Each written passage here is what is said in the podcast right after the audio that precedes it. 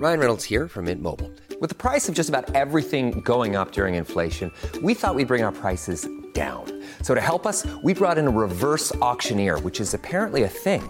Mint Mobile unlimited premium wireless. Ready to get 30, 30, bit to get 30, bit to get 20, 20, 20, bit to get 20, 20, bit to get 15, 15, 15, 15 just 15 bucks a month. So, Give it a try at mintmobile.com slash switch. $45 upfront for three months plus taxes and fees. Promo rate for new customers for limited time. Unlimited more than 40 gigabytes per month. Slows. Full terms at mintmobile.com.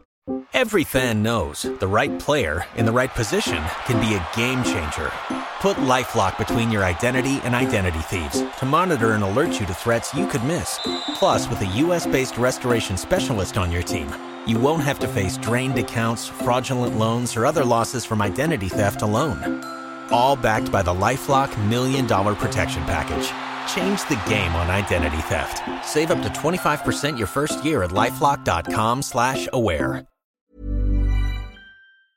Welcome to the Lord's Podcast with Will Roe. Well, welcome along to the latest edition of the Lord's podcast. As winter creeps in here at St John's Wood, we look forward to the Ashes as the return series begins down under, discuss sport and cricket psychology following the first London Sports Writing Festival, and reflect on MCC's most recent cricket tour to Uganda. In the history section of the podcast, we catch up with former England spin bowler deadly Derek Underwood as he remembers taking wickets galore at the home of cricket and going on tour to Australia. Well, we're up here in the JP Morgan Media Centre looking out at the ground today, and it's my great pleasure to welcome my co host this month, a former Ashes winning captain, Middlesex captain. He currently works for the England and Wales Cricket Board as the Managing Director of Cricket Partnerships, and last but by no means least, he's the new MCC President, Mr. Mike Gatting. Welcome. Good morning. How are you doing? Very good, thank you, mate. What's it like being at Lords on a on a winter's morning? Well, it doesn't look too wintry. Uh, I mean, there's not a cloud in the sky. You could almost play cricket probably, and the the, the ground's looking in great nick because uh, I think we've had some great ground weather for, for the season. It just looks like uh, it's almost ready to start again. But uh, I'm sure Mick will be looking forward to just giving it a bit of a rest. But uh, no, it's always lovely to be here. The flag's flying up there very proudly, and um, yeah, it's sunny. Your first month, and how's it been as president? I've probably done more revision this first month than I ever did at school for any exams when it came down to um, my first meeting, the SGM.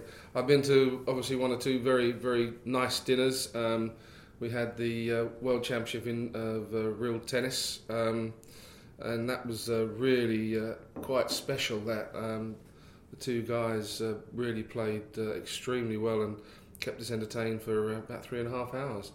And then we had a wonderfully colourful um, uh, Armed Forces uh, dinner as well, uh, Cricket Society, one or two others. Um, but it's it's really been uh, quite special. I think the the, the Wisden um, Wisden Cricketer uh, dinner was quite good too. So it's been busy. It's uh, Yeah. we just got through the first month, and um, we've uh, probably got the busiest coming up. Obviously with a with a tour to Australia, and we'll be out there. Obviously with a few members too. Um, just seeing uh, how they tour. Was was it like going to Australia as a tourist? Um, it is quite special. You, you know it's quite special um, when you get out there. They make sure you know you're you're in Australia, and they, they make sure they know that uh, you're going to get beaten by the Aussies because you're Poms, and uh, uh, and it's um, very very competitive, almost uh, bordering aggressive at times. But uh, uh, they do like if they do like you, they like you, and they, they tell you so, and they respect you for what you've done. And I think that's um, really the the thing you try and do when you leave Australia is to earn their respect. Um, you know, um, and hopefully you, you might have won doing it. Um, if you haven't, um, haven't won, but I still think they respect people who who do have the attributes that they think are the, the right attributes for, for being an international cricketer. And Andrew Strauss, of course, won down there recently. But before that, you were the last captain to, to lead an England side to victory. I mean, that must be something you're very proud of. Yeah, very proud. You know, you don't have to go down there, um, especially when you were told there's only three things you couldn't do: that's bat, bowl, and field, um, which was quite uh, quite extraordinary. Um, just before you'd even started the tour, I mean, um, it, it was it was it was was quite special, um, and you don't quite realise how special it is till you get at home. Actually, um, you can see when you're out there the the crowds sort of growing. I mean, the expat crowds, not the not the Aussie crowds. And when they start showing tennis um, on the big screens because they're not doing so well in the cricket, you know you've actually done a good job. Um, and it was not just the the Test series we won, but we did manage to win uh, the other two one day competitions. I don't think it'll ever happen again because there were three competitions, which was the Perth Challenge and obviously the World Series. But um, playing against the sides we had to, which is you know Pakistan, Australia, um, West Indies. Um, and India probably the only side there that uh, you know could have been, uh, if you like, probably in the top four or five at the time. Um, so it was a, a very, very, very, very special trip. Yeah, very special trip, and uh, a lot of people played awfully well. And the nice thing was, because you only had sort of um, 16 players, uh, you had to get through. Um, you didn't have one day players coming in or T20 players coming in or, or whatever. So there were 16 of us, and uh, we managed to get through 40, four and a half months and win everything. So it was a it was a huge effort by everybody concerned on that trip, and it was uh, tremendous. Long old tour. And um, your current work at the ECB, uh, I've got here. Managing Director of Cricket Partnerships. Uh, it's been quite interesting because now I'm more involved in the in the recreational game, um, trying to change a few there, things there, trying to help uh, the cricket boards become high performing cricket boards, um, trying to sort of um, get people to understand that um, insight is an important thing and how we use insight to find out what our customers want. And also media. I mean, the, the social media is just huge, and and people don't uh, do things um, even on emails these days. It's all Facebook and Twitter. So, you know, getting people to understand that that's absolutely, um, you know, enormously important. So you need people within your organisations who's who are comfortable doing that. So there's a huge thing. So yeah, apart from all the sort of schools and the and the and the clubs and planning facilities, women's and girls' disabilities. It covers a whole lot, and uh, I've got a great group of people called our partnership management team, and, and they look after the coaching and they look after the umpiring and, and the funding facilities, etc. So it's a it's a really uh, good group, very talented people in there, and very passionate people. It's great that you just mentioned Twitter because it, it flows quite nicely into what we're about to do now. Um, when we found out that you were happy to come on the podcast, um, we went on Twitter on the Home of Cricket account and we've got a few questions for you. So we're just going to fire through them if that's okay. So this one's from John Peachy. He says, "Ask Mr. Gatting, does he remember June pouring tea over him at Kent? I was the chef." I do indeed. It was quite a painful affair. Sadly, I mean, uh, June was a lovely lady, and she she'd been down at Kent and been. Uh, um, if you like, the tea lady, and we all got a great respect for tea ladies and dinner ladies. And, um, you know, it was just one of those very sad things. She had just got out a, a nice fresh pot of tea for us, and uh, she was proudly coming along to pour it over uh, into my cup. And I think one of her heels got stuck in the in the floorboards, or, or, or something happened. She just got it in in a mat or something, and and uh, she just sort of tripped up, and it was the old comedy sketch of it just being thrown all over my chest. now, fortunately, I just had a t-shirt on, but it was so hot. Um, uh, it really was quite uh, amazing. And I think for the rest of the afternoon, I sort of sat down with sort of ice packs intermittently on and off my chest to to stop the sort of blistering and stuff. So it was um, it was a bit of a premature end to the, that game of cricket for me, but. Um, uh, I do remember it very well, and I know June's a lovely lady, and she was so upset. She was beside herself, but uh, you know, accidents happen. But it was uh, it was rather painful. Uh, our next question is: How many MCC out matches will you be playing in 2014? Do you know what? I haven't even thought about it. To be perfectly honest with you, I mean, there's so much going on at the moment. I think when I took over, you know, there's there was obviously the SGM, and, and then there was Australia going to be looming quickly, and you got our club dinners and, and the mm. meetings, mm. and and then all the all the, the, sort of functions you have to go to. So I hadn't really thought about that. I suppose perhaps once I'm watching cricket over in Australia, I'll see how fit I can get myself on my month's trip and uh, um, see where we get to. But um, I'll try and play one or two. I'm sure. Fantastic. I'm sure you've been asked this one before, but it's from Paul Garwood. Fastest bowler you've ever faced? Well, I think there were probably two, th- two, two. Well, there were three, three spells by different bowlers, which I suppose, depending on what period of time of your cricketing career they, you face them, they they do tend to sort of have a, a resonance about them. But certainly, the first one was in my young days when Michael Holding was bowling in one of my first uh, uh, Test matches, and that was at Old Trafford, and I thought he bowled very, very quick there although having bowled very quick um, four years earlier at, uh, at the Oval, I know he bowled mightily quick, and that was that was one where you know it was um, it was quick.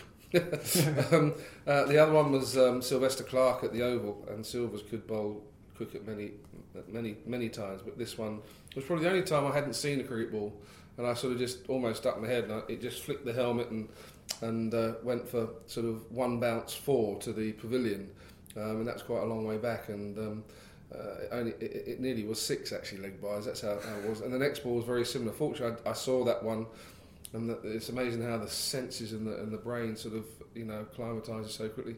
And this one just brushed the the side piece. I was getting out of the way of it, and that too sort of went for four leg byes. So that was quite a quick spell for about five or six overs. And then Allan Donald, um, a lot of members probably will remember when uh, Curtly Ambrose ran in and bowled that first ball that bounced off a length and went straight over Michael Atherton's head at uh, at Edgbaston.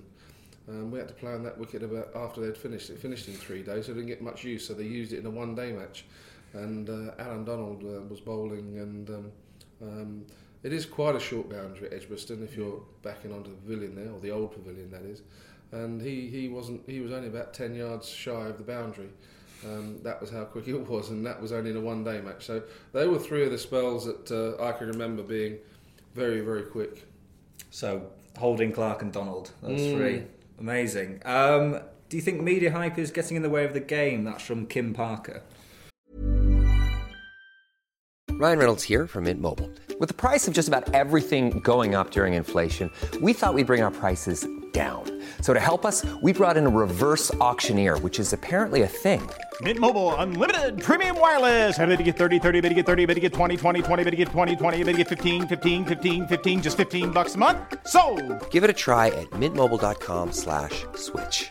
$45 upfront for three months plus taxes and fees. Promo rate for new customers for limited time. Unlimited more than 40 gigabytes per month. Slows. Full terms at mintmobile.com. Media hype is always there. Um, you know, we I think possibly went through probably one of the worst periods of media in the 80s. Um, it really got quite horrible, really. Um, uh, sort of went up the ladder from sort of um, Commonwealth Garden cricketers like ourselves up to sort of captains and then managers and then sort of politicians and sadly got up to the royal family. So there was that sort of uh, uh, bit in there. There'll always be uh, media hype. I think they're, they're getting much better. They still do some strange things, and they still still have that ability to be uh, quite caustic when they want to be. Um, and uh, you know, the thing is, the media's there. It's always going to be there. You've got to try and deal with it.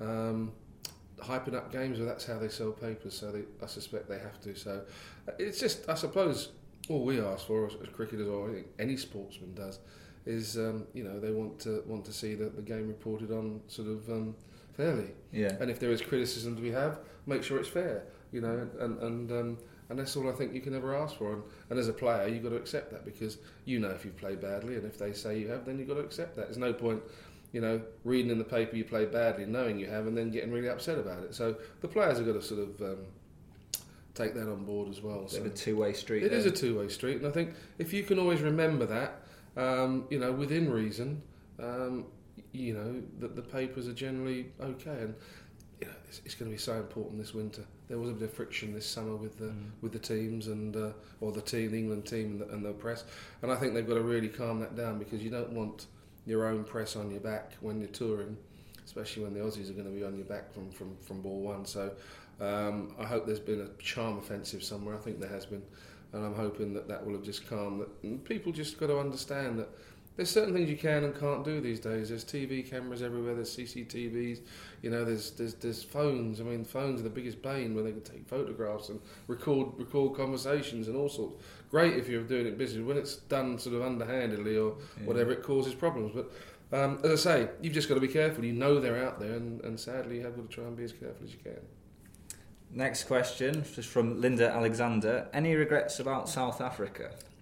I suppose yes, you'll always have, have regrets. I mean, I love playing for England, and um, I couldn't for three years. Um, sadly, circumstances, um, you know, you never get forced into doing something. 'cause you've always got a choice, but um, the choices um, didn't seem particularly good um, at the time. And you know, yes, I suppose missing missing out playing for England for three years was was, was difficult. And finally, a bit of a silly one, but sausage sandwich, red or brown sauce. That's from Mark Cram. Uh, Mark, well, obviously wasn't listening to the radio about uh, a month and a half ago. It might be even longer than that. I'm not sure, but uh, uh, I was on the show. Sadly, showed myself up because I got I got uh, stage fright when I was asked about uh, Oliver and trying to recollect some of the songs, and um, um, I just couldn't get the head round. And it's one of my favourite musicals, so I should have known quite a few of them, uh, and could only sort of blurt out one or two. I should have got at least five or six. Um, and I did tell them whether I liked red or brown sauce, and so uh, Mark, uh, perhaps you better ask somebody because I'm not going to tell you. Find out. Fair enough. Right, well, last month MCC sent a touring party to Uganda for a couple of weeks. The tour was a huge success as the club helped develop cricket in the heart of Africa as the Ugandan national team were preparing themselves for their ICC T20 World Cup qualifiers. Here's Uganda coach Johan Rudolph talking to me in Kampala during one of the 50 over games. We enjoy, every moment of the guys' presence here, and we need to, uh, from the coach, from my side, Randy, my assistant coach, and the players, to make use of this opportunity, speak to the guys. I mean, some of the guys play top level cricket, and like I always said, you never afraid, never stop learning in cricket. You never stop. The day you, you stop, and then you must go play bowls or tennis or something else. It's a learning process, and the keepers, the, the, the game is just moving forward all the time. Think we'll always have a legacy MCC within Uganda, and hopefully the guys will come back. Uh, I hope and I trust that you guys have been treated very well here. Also, you had an enjoyable trip.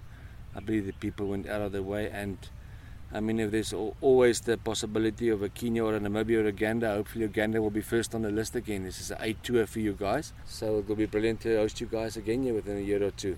Johan Rudolph, Uganda's national coach, they're discussing the recent trip to Uganda. Uh, Mike, how important are these tours?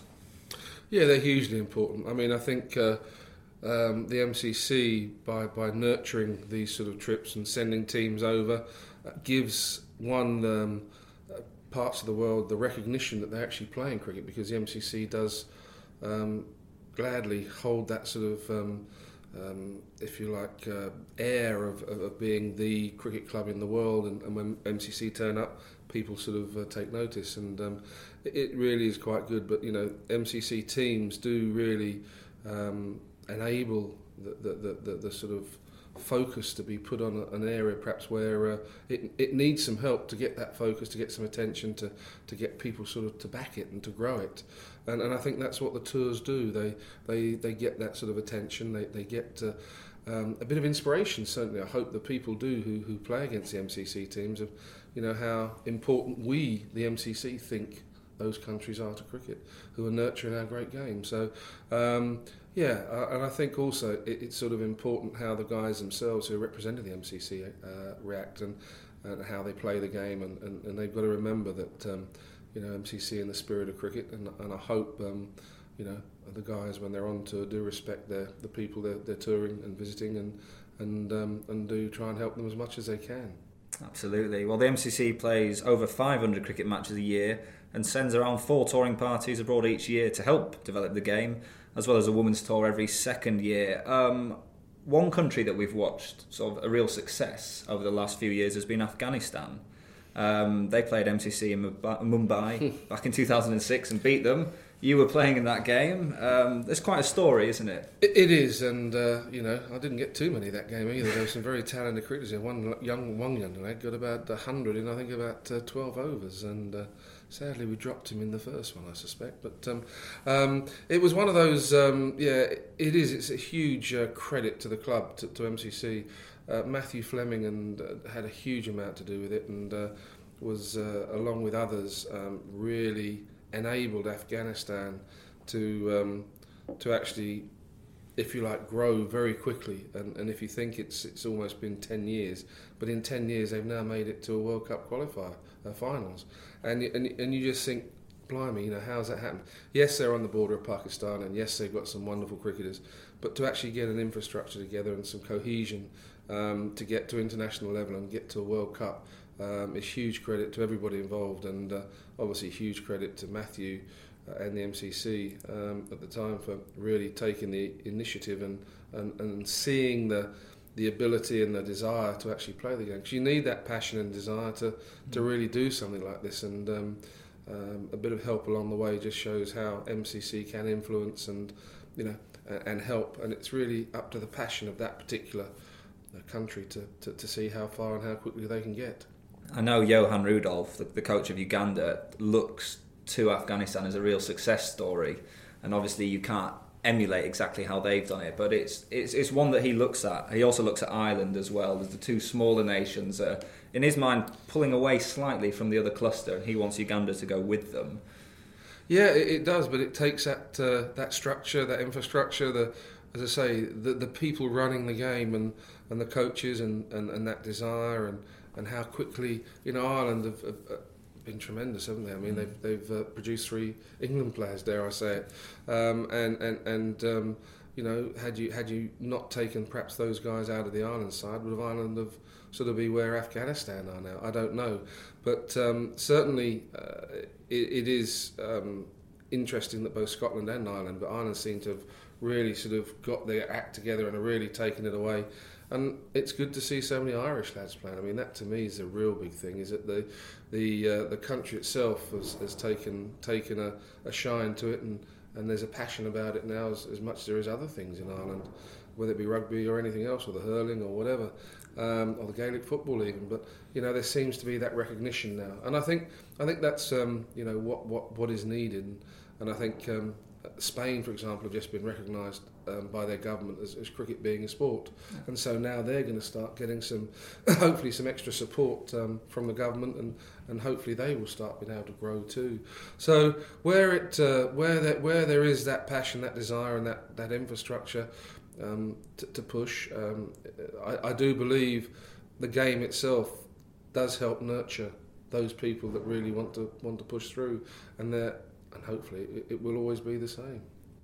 Now I'm going to take a slightly off piece and we're going to talk about football briefly in the middle of a cricket podcast at Lords. So um, we'll see how this goes. But it's after last month, uh, Lords successfully hosted the first ever London Sports Writing Festival. The four day event was run by MCC in association with David Luxton Associates and saw some top sporting names and journalists hold fascinating panel discussions for audiences here at the ground. One in particular centred around the footballer Lionel Messi and the psychology needed in sport to get to the top.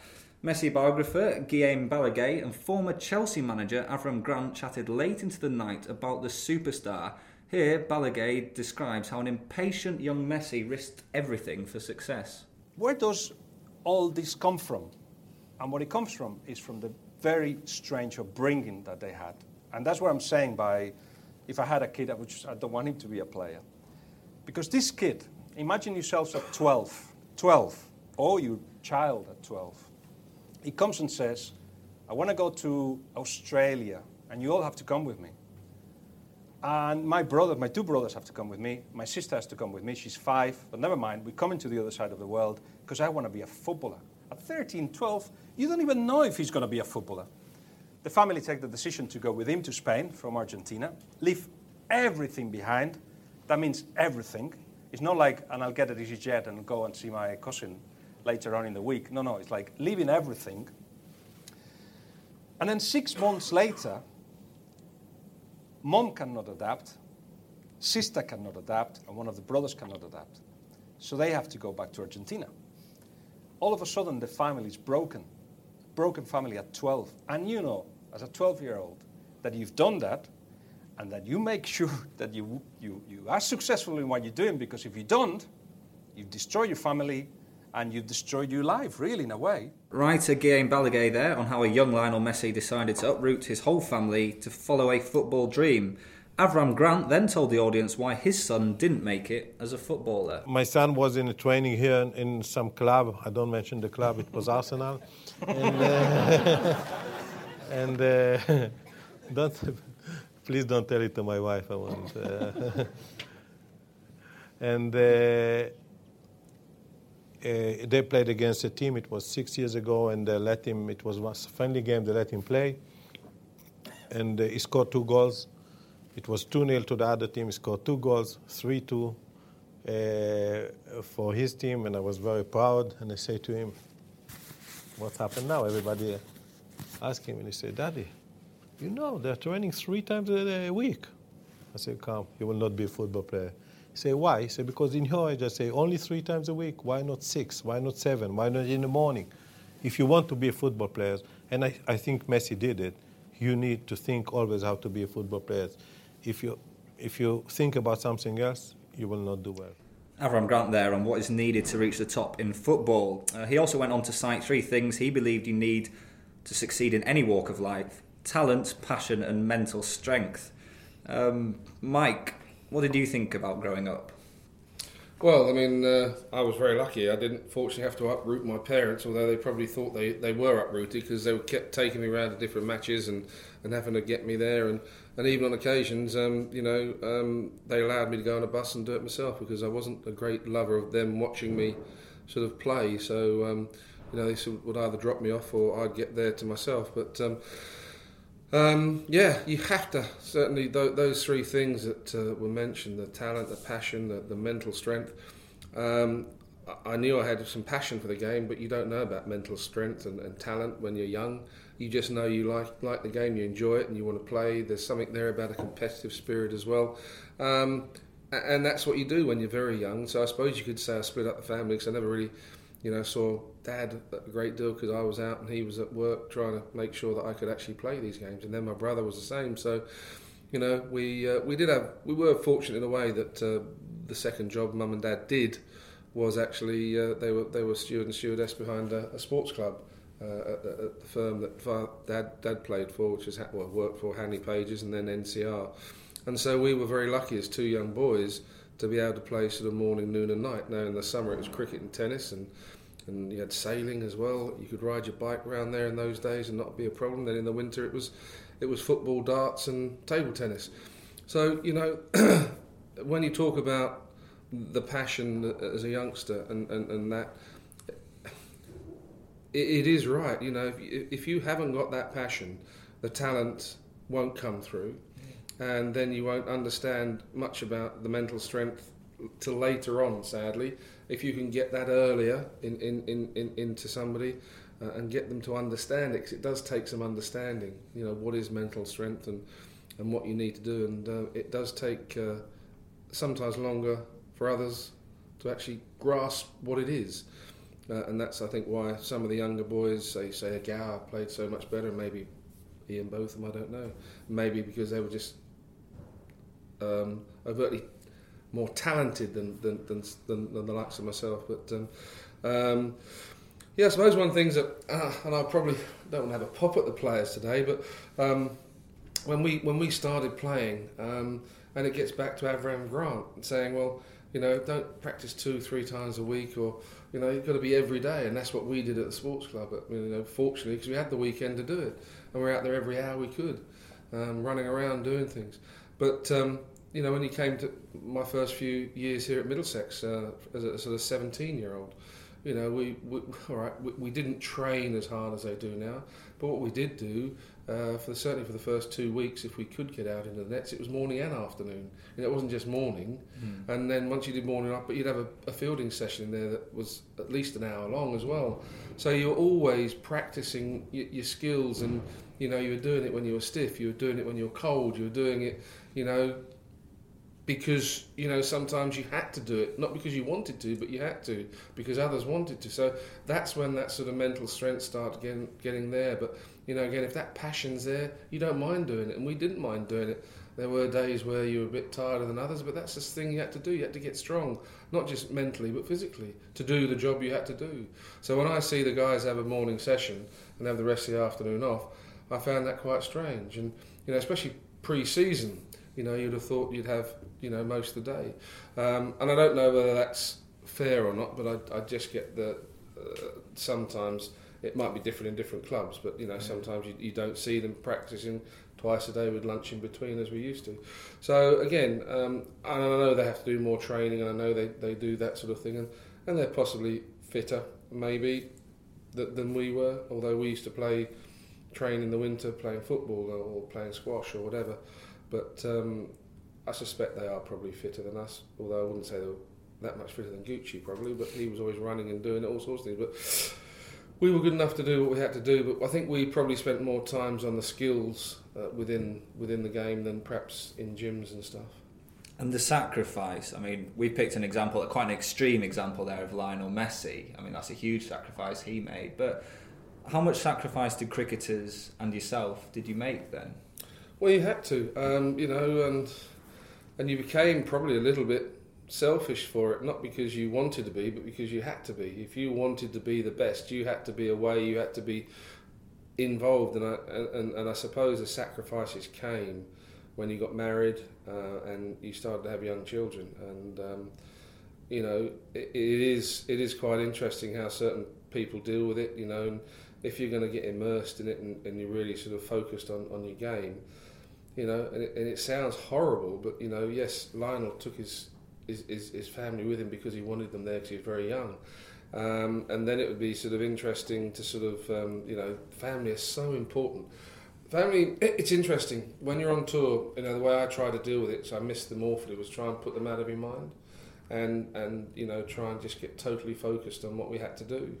Um, and yet, when you got home, home was so important. It was something you, you, you desperately needed, having been away roaming around the world. That sort of home base was so important. You could go home and you felt like you were you were back and it was stable. You know, touring was mm. very much a, a sort of a right, we're out there. How do we deal with it? You know, you're on your feet. You deal with it. You know, things you, you you've never seen before.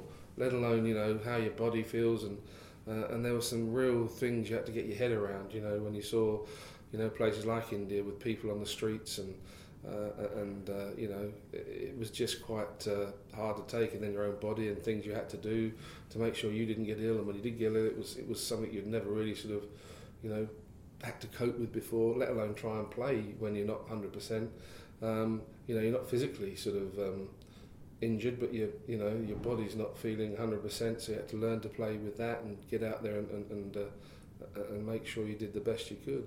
So there were lots of things, but you know that the family side of things was horrible. I know my my eldest who uh, got born in '83 um, was sort of in the middle of my sort of career where for the first five ten years, it, you know, he didn't really see you know just that that age where I, I was always away, um, and and the number two son was sort of three you know 86 he was born he was a bit lucky because you know first three or four years I was you know I, I obviously around about 1990 I, I, didn't go very far so I was I was I was there all the time.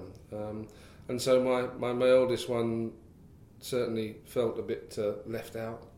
I know my wife is very very good. She's extraordinary really because you know at the end of the day um, you do have to be focused. You do get on with your life and when you come home it's like you know two different sort of people again because you're used to doing what you've been doing up at this time, and then you know she's had her routine, so you've got your routine, and, and when you do come home, all you really want to do is just relax and just sort of sit on the sofa and watch watch all the Doctor Who things and Star Trek things you haven't seen, and and go through all, all the bits and pieces. So I think that's a sort of picture that uh, you know, and, and, to be fair, footballers don't go away that much. Yeah. You know, when you think we were away for three or four months at a time, totally away from the family. Um, footballers, you know, will tour and go around. Uh, certainly, if you move country, it's different, yeah. and your family's not there, so you have to go back. But you do have time to go back. Whereas, you know, when you're away for four and a half months, and, and, and when we played, you know, um, it's changed. Fortunately, that families can go out. Families do get paid for. When we were there, it was a, you know, you'd, you'd have a fee, and but if you if you brought the brought the wife out, which is an airfare and all the hotel bills, you know, you didn't have much left to, to show for you, and you were playing for England, sort of thing. So fortunately, that's changed, and it, it, it's it's the right way around. So yeah, there are many things, but I think cricket, more than any other sport, um, means you're away. Perhaps the golfing circuit, the tennis circuit, but they're always small little breaks. But when you're away, you're away because we did two tours a lot of the time, or one tour that was a long tour. So it was always two to three months. Um, I'm not saying you know uh, we're the only only sport that does that, but it does seem to be cricket does take that sort of time. History and cricket with the Lords podcast. 37 years ago, Derek Underwood took his final five wicket haul at Lords in a test match against the West Indies. The year was 1976, and it was the fourth time the Kent bowler, known affectionately as Deadly, achieved the feat. He's the only bowler ever to pick up two 10 wicket hauls in tests at Lords and was back at the ground recently for a book signing. I caught up with Underwood in the committee dining room and first started off by asking him about his first five wicket haul here against New Zealand in 1969. What I can recall is that the wicket was, was wet. And I can remember bowling a lot at Glenn Turner, who was, I think, making his debut. I have an idea he batted throughout the innings, which on a wicket that was really doing uh, enough Um, he batted brilliantly, and it was nice for me to get a haul like that, and uh, in, fairly early in my career. So I was I was pleased to get on one that turned. And in 1974 against Pakistan, 13 wickets in that match. yes, that was special. nice. I enjoyed that. I, I, there, there were a lot of players. I've, I've bowled a lot of Pakistan over the years, and uh, people like Zaheer and Asif and Mushtaq and Majid, wonderful players.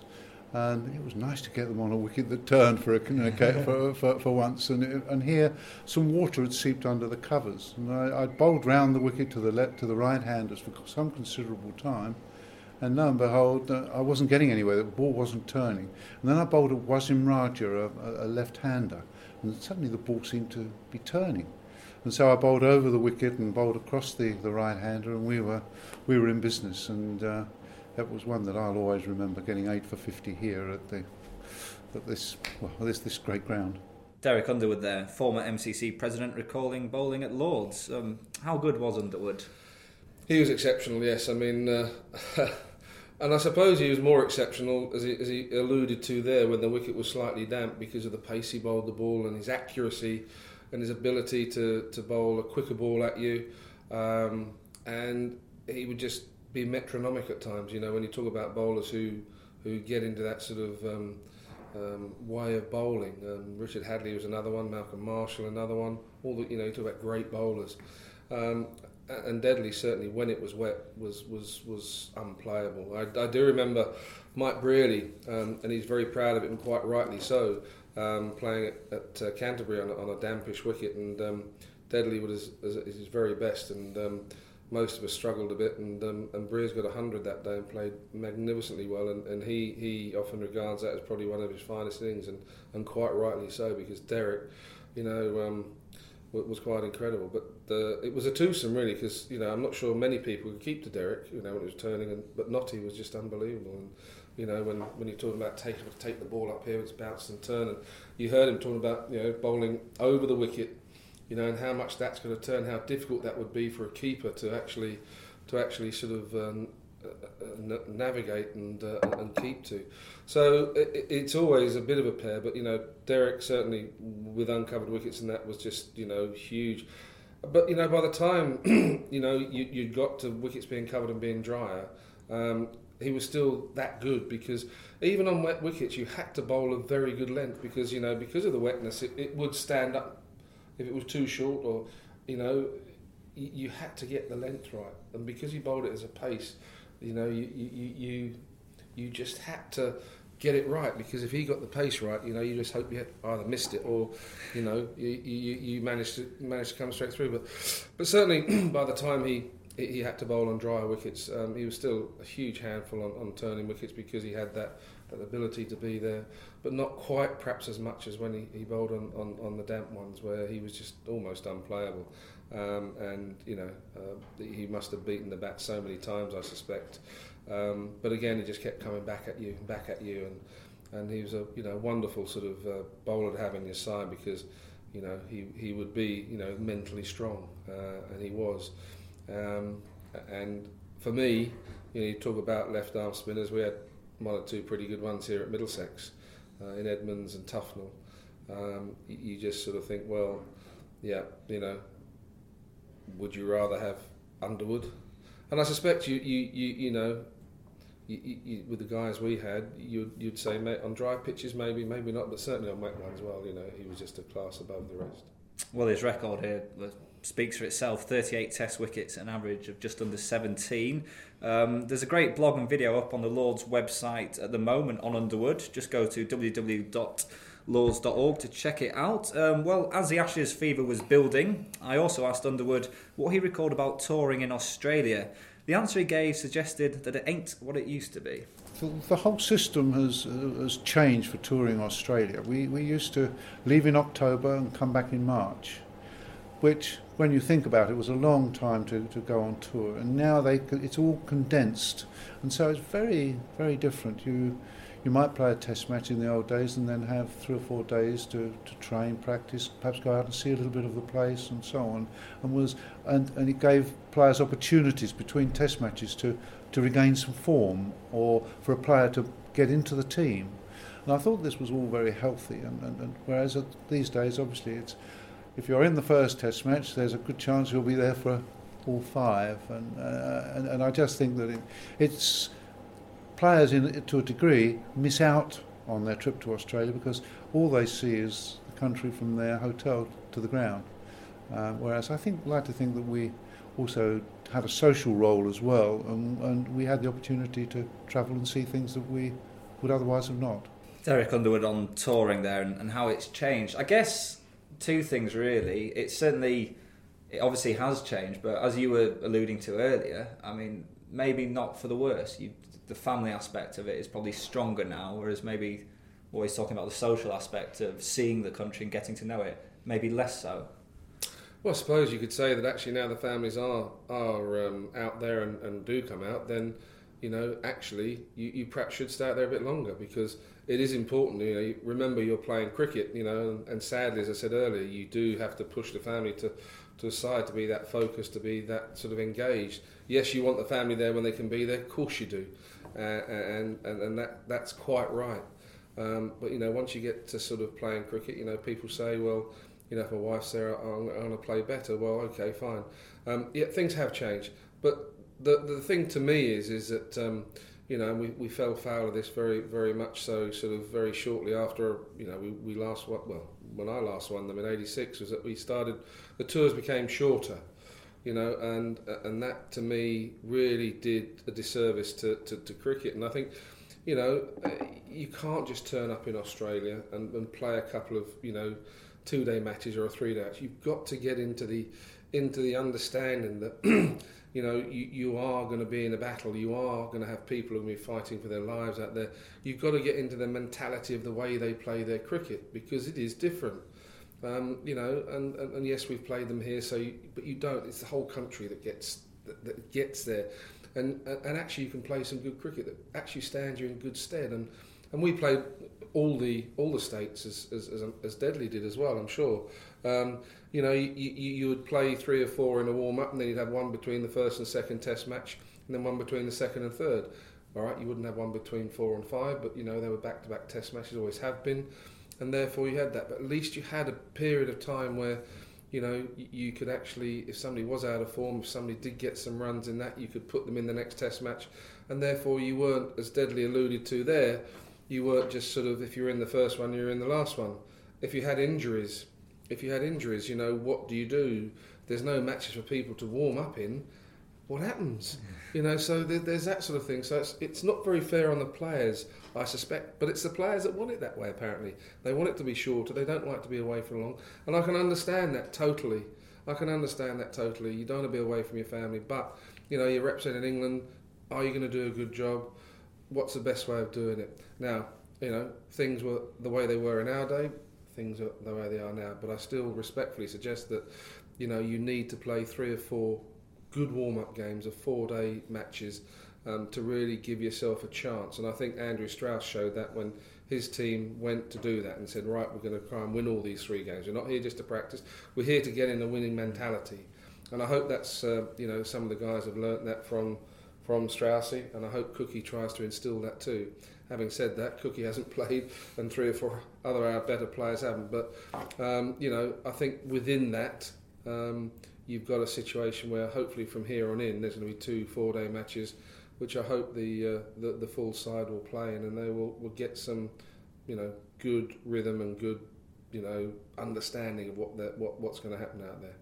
And the social element that he was referring to there is that sort of about being an ambassador for your country and getting out and seeing the country and promoting cricket. I guess maybe something which to a degree is what MCC do when they're on tour. Yeah, they do, and I, and I think that's possibly when you are up country. Yes, you can get out, and you know if you do play New South Wales, say up in Newcastle or somewhere, or you go somewhere in South Australia, a place called Woodner that we went to. Um, you know, you're out in the country, um, and you, you can play some. Uh, you know, interesting cricket, but you do get out into there and see, you know, see a bit of the countryside and and see you know what's what's a vast country um, and. Uh, uh, you get out to Bowral and, and see Bradman's sort of museum and stuff like that, or you can do. Um, and there are lots of places to see um, in and around Australia. Um, but if you're not playing the states, you'll never get there. Um, you'll only play at the Test match grounds, which are which are wonderful grounds anyway. But and you can see a little bit of the time.